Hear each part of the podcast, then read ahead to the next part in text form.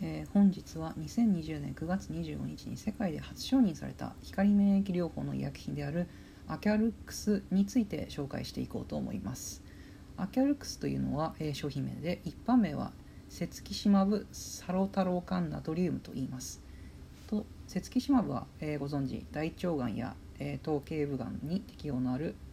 上皮増殖因子受容体 EGFR に対するモノクローナル抗体でこの分子標的薬に光感受性物質であるサロタロカンナトリウム、まあ、この物質はですね本来 IR 第700という名前で、えー、特定の分子に対する抗体にくっつけて光イメージングをするための試薬だったんですけども、まあ、そういう物質光感受性物質を組み合わせているのが、えーと、アキャルクスです。でお手元の資料の、えー、緑の囲いの中なんですね。アキャルクスとはという項のところに化学構造式が載ってると思うんですけどもこのサロタロカンナトリウムの構造式ですこれは。はい。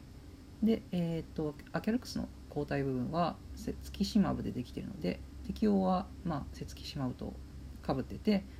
まあ、切除不能な局所進行または局所再発の頭頸部がんとなっています。で次にアキャルクスの作用基準について説明していきたいんですけどもそれを説明するに先立ってまずは一般的な光免疫療法とは、まあ、どんな感じなのかなっていうのをえー、簡単に説明させていただきます、えー、光免疫療法はざっくり3ステップで構成されています。まず抗体と光感受性物質の複合体を投与します、えー、薬物の本体に抗体を含んでいるので、え注射で投与しています。で次にこの抗体が体内を巡って主要細胞膜上の抗原に結合します。で最終的に、え腫瘍がある標的上皮にまあ、レーザー光を照射すると抗体にくっついた光感受性物質が、まあ、光化学反応を起こして腫瘍細胞の細胞膜を障害して殺細胞効果を示します、えー、この光化学反応からの細胞膜障害っていうところのメカニズムはですね、まあ、ちょっと詳しくよく分かってなんですけども、まあ、とりあえずまとめると注射をして薬ががん細胞に到達するのを少し待って、えー、がんになっている臓器に光を当てるとまあ、どうやってるかよく分かんないけどがん細胞が選択的に叩かれるというのが、まあ、光免疫療法だと言えます。でその中のアキャルクスというのはですね薬剤を、まあ、点滴常駐で投与して点滴終了後に20から28時間、まあ、大体1日経った後に、えー、まあ薬剤が抗原である EGFR に結合するのを待って、えっと、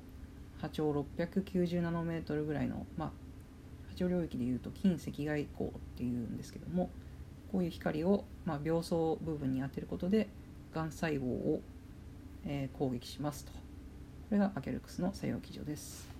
で次にですね従来のがん治療法と比較して光免疫療法というもののメリットとデメリットについて説明していこうと思います。えー、っとメリットとしてはですねその細胞選択性の高さがまず挙げられます。えー、アキャルクスはですねその薬単体では毒性が少ないものと考えられていまして、えー、抗原に薬剤が結合してかつ、えー、近赤外光を当てた細胞にのみ障害性を示しますと。で、えー、薬剤が水溶性で尿から排泄されるため体内に蓄積もしません。また、えー、化学反応のために光に当ててる、えー、近赤外光もあるんですけどもこれが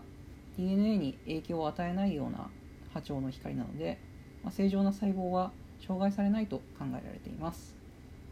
え、これはですね従来の手術放射線治療化学療法といった治療法では、まあ、少なからず正常細胞にも影響があって、まあ、副作用が大きいっていうのが、まあ、がんの治療だったと思うんですけどもこの光免疫療法ではその選択性の高さから従来の治療法よりもまあ副作用が少ないと考えられています。えまた光免疫療法ではまあがん細胞を薬剤で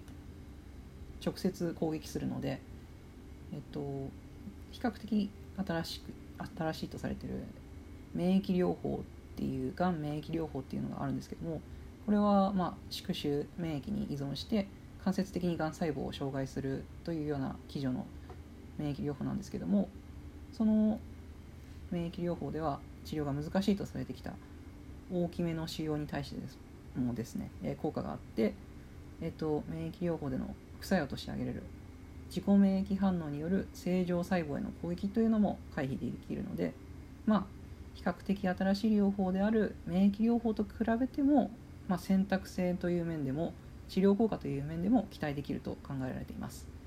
でこの、まあ、光免疫療法作用も少なくて効果的でっていういいところが目白押しな感じなんですけども欠点としてはですね原理上光が届いて初めて細胞障害性を発揮するので光化学反応を起こす波長の光線が届かない部位のがんには使えないということなんですけどね、はい、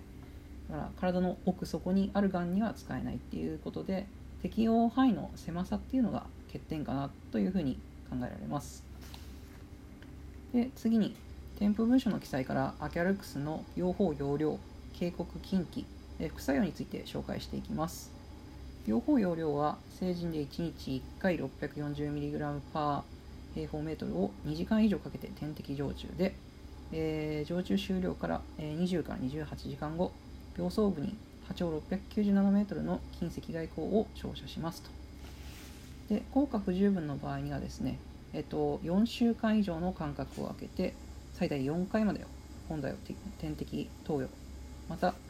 レーザー光を当てることができます、えっと、こちらお手元の資料にはですね4時間以上の間隔を空けてって書いてるんですけども4週間以上ですのでこちらちょっと訂正お願いします、えー、また、えー、インフュージョンリアクション回避のため、えー、点滴常駐前に抗ヒスタミン剤及び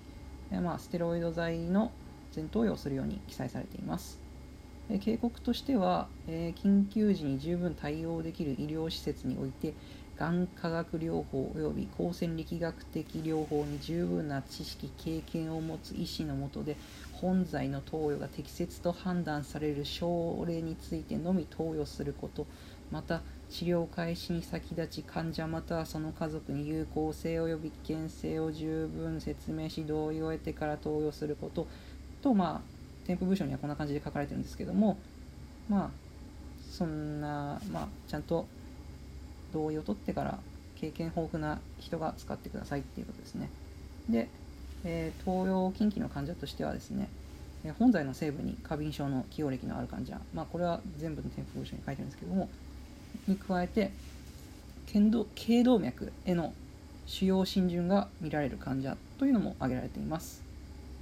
えー、また特に注意すべき副作用として頸動脈、えー、腫瘍からの出血、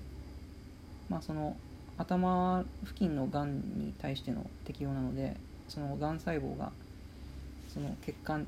太い血管に浸潤してた場合その細胞が死んでそこから血が漏れて出血多量みたいになっちゃわないようにってことですね。であと舌膨張咽頭浮腫による、えー、嚥下障害や呼吸困難といったことと、インフュージョンリアクションまあ点滴した時の一過性のアレルギー反応みたいなやつですねについて、えーと、副作用を注意しましょうというふうに書かれています。で最後にですね、え、この光免疫療法について最近の論文についてちょっと読んでみたのでそれについて少し紹介したいと思います。で今回読んだ論文はですねタイトルを日本語訳しますと骨を通した、えー、近赤外光による光免疫療法という感じで2019年10月22日にキャンサーサイエンスという雑誌に、掲載されたものらしいです。まあ、ちょうど1年前ぐらいの論文ということですね。で、先ほど、えー、光免疫療法の原理的な欠点として、光が届かない部分にのがんには使えないっていう話があったんですけども、この論文では、えっと、近赤外光を通しにくい骨の中のがん細胞にも光免疫療法は有効かどうかっていうことを検証しています。でここで使っている薬剤はですねえっと、パニツムバブという抗体と、まあ、サロタロカンナトリウムの複合体で、まあ、アキャルクスとは抗体の部分、まあ、抗体と光感受性物質の複合体がまあアキャルクスなんですけどもの抗体の部分だけが違うものになってて、えーまあ、そういう薬剤を使っててインビボインビトロ両方で検証されています。でまあ方法としては蛍光標識したがん細胞に薬剤を投与してえー、厚さ 5mm ぐらいの、えー、骨をですね、まあ、この近赤外光を照射するライトの前に置いてそれで遮った状態の、えー、近赤外光をまあ、その細胞がん細胞に当ててその後がん細胞がその薬の効果によって減るかどうかっていうところを見るっていうやり方をしています。でお手元の資料の今後の展望の方にある「括弧へ」とついてるグラフはルシフェラーゼという酵素を発現するようにして蛍光標識した、まあ、A431 っていう名前の、まあ、表皮がん細胞モデルの